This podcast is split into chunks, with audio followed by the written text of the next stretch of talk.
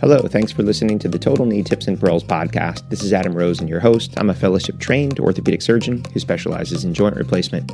In these episodes, I'm going to share with you a lot of my tips and tricks and review classic articles and current implant designs. Thanks for tuning in, and on with the show.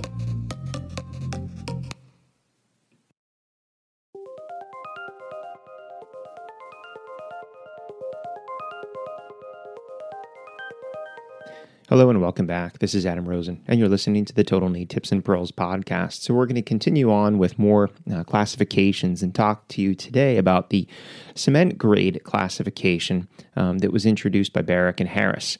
Um, the uh, article was titled Improved Cementing Techniques and Femoral Component Loosening in Young Patients with Hip Arthroplasty a 12 year radiographic review. Uh, this was published in JBJS British uh, 1992.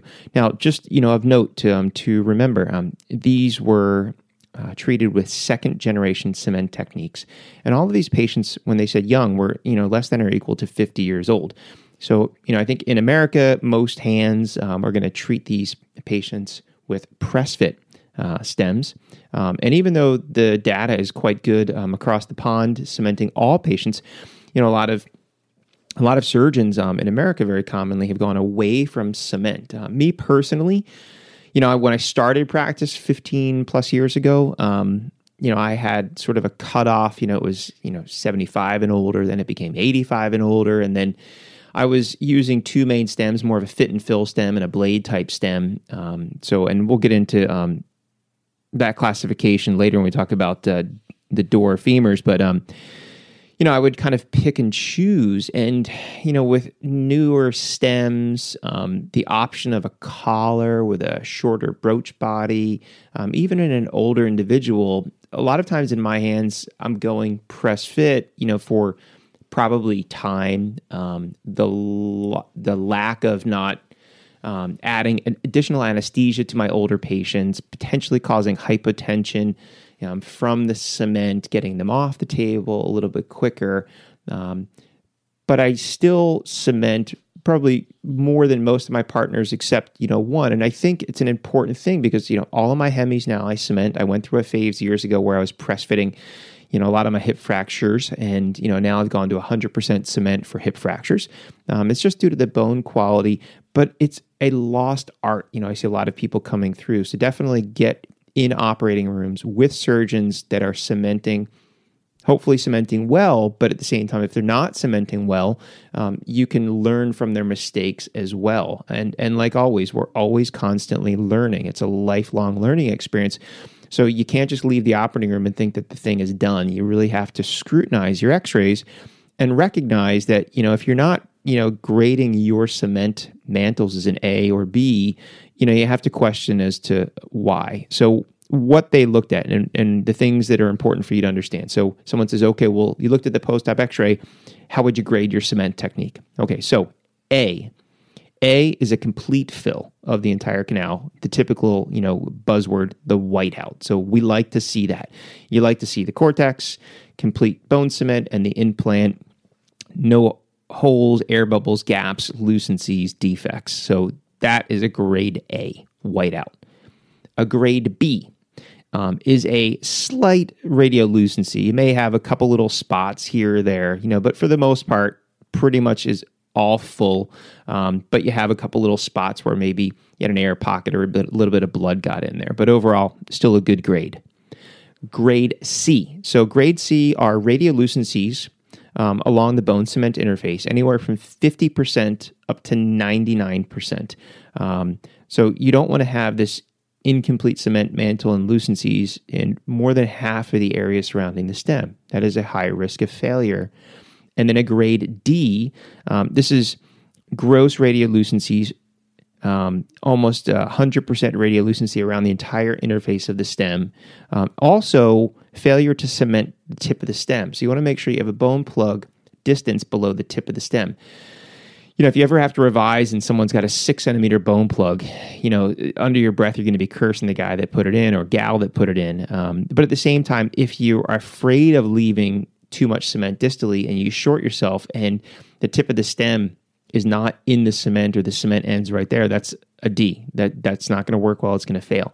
So typically for me, um, you know, what I'm doing is I'm if I'm doing a cemented stem and I put the centralizer on the end and I have my buck restrictor on the inserter, I'm doing two finger breaths below the centralizer to the top of the buck restrictor and then making a mark.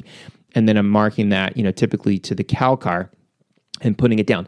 And I'll tell you, even though it looks big on the back table on the Mayo, you know, on X-ray, um, it never looks quite large. You know, it, it right it right is in that one and a half centimeter mark. Um, so you know, I, I, make sure that I do that because I found that if you short it like a finger breath or you just get it a little bit below, um, lo and behold, it looks like the centralizer is laying right up against your um, buck restrictor, and now you have a D cement grade. Now, you may also be asked, and it's important to understand the differences. This article talked about second generation, you know, cement techniques. So first generation was just hand mixing in a back bowl and finger packing the cement in, in place. Didn't do a good job of, you know, pressurizing the canal and filling the canal. Second generation cement techniques were using a cement restrictor distally and starting to use a gun, and they started to brush and dry the canal. Third generation cement techniques are now the idea of vacuum mixing to improve the porosity of the cement and then pressurizing the canal. You've all attached that little blue pressurizer to the gun. So once you get it in the canal, you can pressurize it and also prepping the canal. Pulsatile lavage. A lot of people even um, recommend the idea of like a epi um, soaked sponge to constrict blood vessels.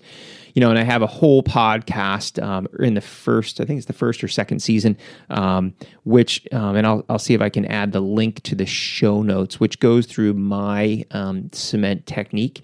Um, you know, really briefly, you know, once we've gotten to the very, very end, you know, it's a, uh, you know, wash, brush, dry, um, lidocaine with epi because it's easier than getting just pure epi soaked sponge in the canal.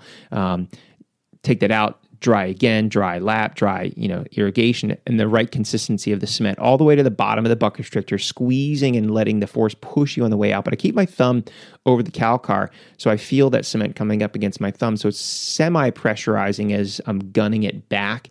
You know, once I get there, then add the pressurizer, pressurize a second time.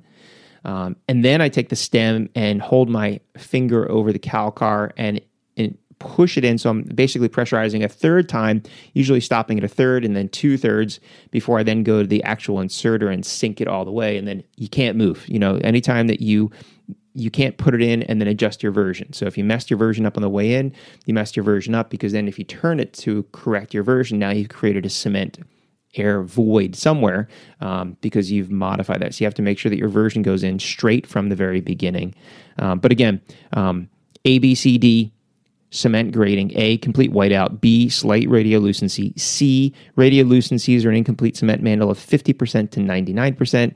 And a D grade is 100% radiolucency or failure to cement to the tip of the stem. So thanks again for listening. I'll put all the little summary in the show notes so you can glance at it uh, if you need to quickly. And until next time, stay safe. You've been listening to the Total Knee Tips and Pearls podcast. I'm Adam Rosen.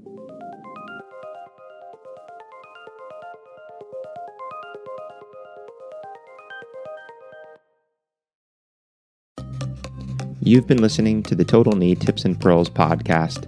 Make sure that you're subscribed so you'll be notified of future episodes. And please take the time to leave a review. It helps other people like you find the show. Until next time, stay safe.